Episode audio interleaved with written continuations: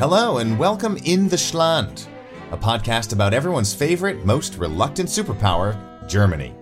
I'm William Noah Glucroft, coming to you from the shining Hauptstadt on a plane, Berlin. These episodes are based on my Substack of the same name. Check it out at schland.substack.com. Or don't go anywhere at all and do what everyone else does these days read with your ears while doing a dozen other things. Your choice. Either way, it's free. This episode's Thoughtful Kvetch was first published on May 11th, 2023, under the title Only Hitler is Hitler, looking at the Holocaust hyperbole rampant in Germany. Enjoy! Marco Buschmann seems like an okay guy. Sure, Germany's justice minister may belong to a pseudo libertarian party that fetishizes Silicon Valley bravado. Fuck that, we're gonna get it done. Except, of course, when it comes to protecting lucrative legacy industry. But even an unregulated clock is right at least twice a day. In its struggle to get government off your back, the FDP has supported getting it out of your bedroom and out of the way between a woman and both her doctor and her dealer. Hey, hey, hey, do you know another tune, man? Gee. Oh, oh, yeah. The smallest yet strangely savviest of the three parties running things these days wants to finally stop threatening prison time for Schwarzfahrer, people who ride public transit without a ticket. Too late, though, for the family who got manhandled by Berlin police in September because the father allegedly hadn't paid a bus fine. Das ist mein Land und du bist hier Gast. Most recently, Buschmann announced he was looking into taking it down a notch against people who flee the scene of an accident that results in no injuries. And by flee, I mean casually walk away and go about their day unbeknownst to them that anything happened because probably nothing did. Until the reform goes through, though, you still face a steep fine and even jail if someone tells the police you did something that did nothing. Huh? All in all, not too shabby for a stubbornly conservative country that has spent the better part of its time since Nazi rule under conservative rule. You might say that Buschmann is on something of a roll. If only he got out on top with his justice hat on. Instead, he saw the need to try on histories for size. Germany is under attack. No, not from regionally strong pluralities of disaffected voters who are open to giving the far right a chance at governing nor from bands of aristocratic led Reichsbürger who don't recognize the post Prussian Republic and seek to overthrow it, and not even from members of German intelligence, military, and law enforcement accused or convicted of far right and anti democratic plots. What's really pushing Germany towards the brink of existential abyss are kids who block traffic with sticky hands in the name of climate action. Go! Gonna Not exactly part of a political culture that understands subtle rhetoric, Buschmann was right on the nose about who these pesky protesters remind him of. In Berlin in the 1920s and 1930s, there were battle like conditions in the streets because people on the left and right political fringes felt empowered to put themselves above the legal system and implement their own ideas by force. Here I am living in Berlin, going about my day, totally unaware of the Bolshevik Revolution and or Nazi takeover lurking around any corner.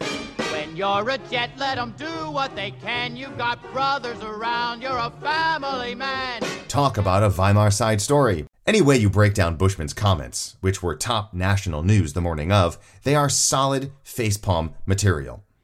First off, and for their own good, FDP officials really should cross check their polemical put downs before going public with them. Just a few months ago, they and other more conservative voices were comparing Letzte Generation climate activists who glue themselves to asphalt to left wing RAF terrorists who carried out assassinations in the 1970s. On the list of reasons to take a group and its politics seriously, causing gridlock ranks slightly lower than murdering industrialists, even in a country that loves its cars as much as Germany. As the party of the center, the FDP appears to be confused about what it's in the center of. Knee jerk reactions by liberal libertarians to anything that smacks of socialism are understandable, as the left is the natural enemy of the market oriented liberal view that, by definition, sees individual freedom as more important than the collective good. The Communist Party's not going to see a nickel of this goddamn show until we go into syndication. Except, what do these so called Klimakleber have to do with leftist politics? If anything, blocking drivers who include working class people trying to get to their jobs to make ends meet is anything but. Block the CEO of Volkswagen from leaving his home in the morning, and we can talk. It's entirely possible that Buschmann was not equating the protesters themselves to SA thugs per se, but drawing a more general parallel between tensions around the protests and the downward spiral of street violence during the dwindling days of the Weimar Republic. Events, he said, that cannot be repeated. Good news for Buschmann, they aren't. Unless Germany's justice minister really can't tell the difference between activists exercising their democratic right to nonviolent protest, which ultimately succumbs to state authority, and organized guerrilla warfare aimed at upending the rule of law and dismantling democratic society, which the state was increasingly powerless to stop. For as much as German officialdom likes to snub its nose at Trumpian America, Buschmann's comments get pretty close to Very fine people on both sides. if we really want to go down that dicey lane, brown shirts are a better look on those attacking protesters in heretofore isolated incidents than the protesters themselves.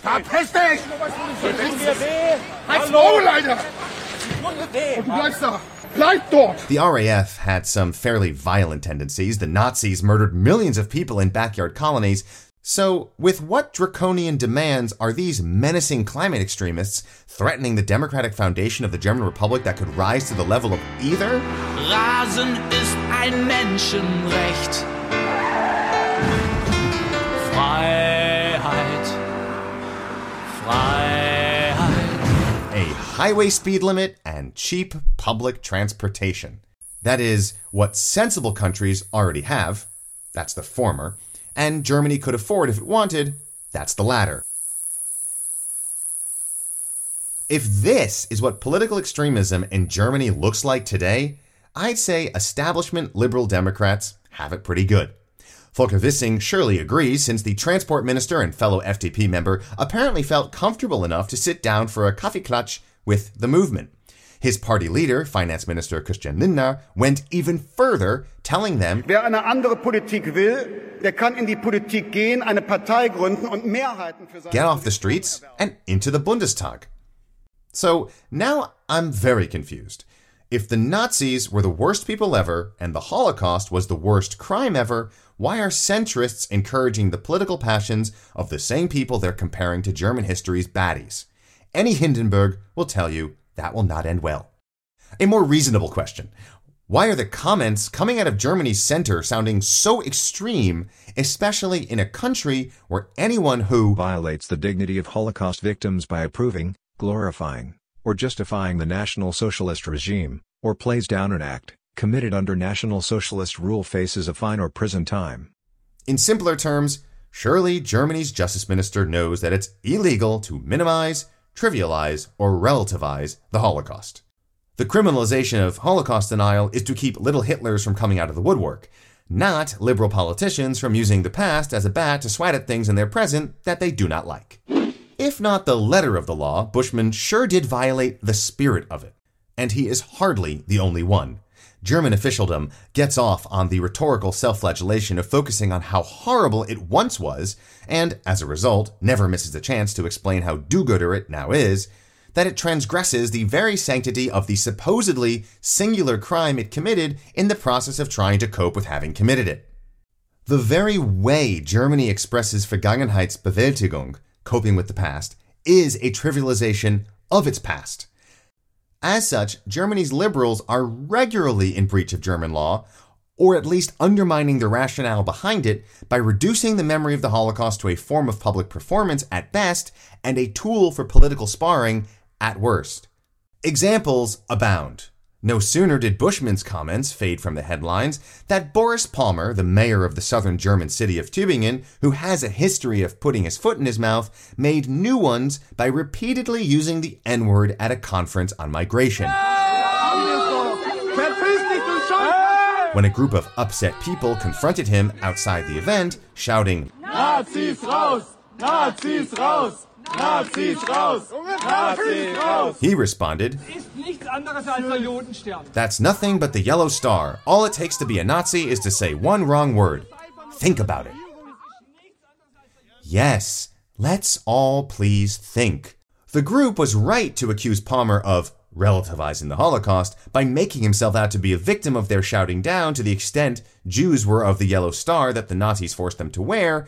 But the group shouting, Get out Nazis, in the first place is itself relativizing the Holocaust. Nazis! Nazis! A less overt relativization came from Chancellor Olaf Scholz last year when he didn't like that a few climate protesters interrupted an event he was speaking at. Following some brief commotion, he said to the audience, Diese schwarz gekleidet These black clad productions at various events by the same people over and over again remind me of a long time ago. und Gott sei Dank. Finally, we have perhaps the finest flouting of the corner of legal code Germany holds most dear, which is simply to score points against your political opponent. Bonus when there's an election to win, and make it a hat trick if the accusation of anti Semitism is anti Semitic itself. Paul Ziemiak pulled off just such a feat in pandemic summer 2021, just a few months before voters went to elect their first post Merkel government. The then Secretary General of Merkel's conservative CDU party, on the most appropriate forum for nuanced discourse of complex issues, Twitter, Fuck that, we're gonna get it done.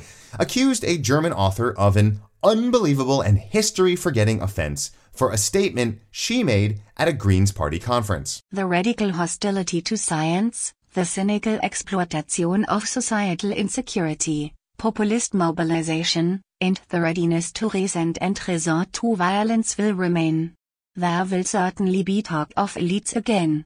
And presumably it will not be the Jews and cosmopolitans, or the feminists or the virologists, who will be targeted, but the climate scientists. That's about as much Holocaust relativization as Martin Niemöller's poem First They Came. But in the upside down world in which the likes of Ziemiak operate, where Christian Democrats are somehow the guardians of Jewish life, simply uttering the J word is tantamount to besmirching the memory of the Holocaust. The author, Caroline Emcke, doesn't get off fully either, because she had to have known that going anywhere near persecution of the Jews would unleash a torrent of rhetorical Teutonic shock. These days, if you want to get heard around here, you'll have a lot more success by raising the ghost of German past. Which may be great for your book deal or Twitter engagement, but six million Jews didn't perish so that Germans today can make their career or break someone else's. Talk about violating the dignity of victims.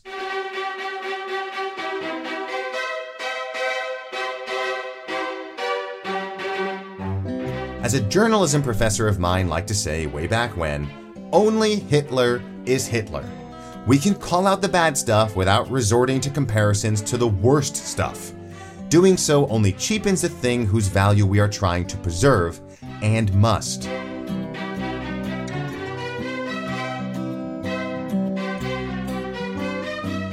So here's an idea.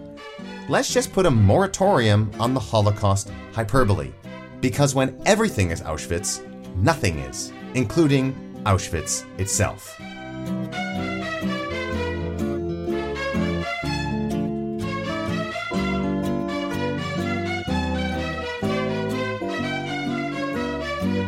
That's all for this episode of the Schland podcast. Remember, you can get more episodes and even dust off those literacy skills of your own at schland.substack.com.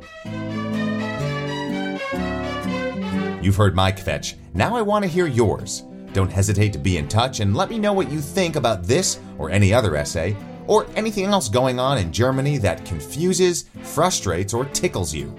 From the Schland, this is The Schland. I'm William Noah Glucroft. Tschüss und bis zum nächsten.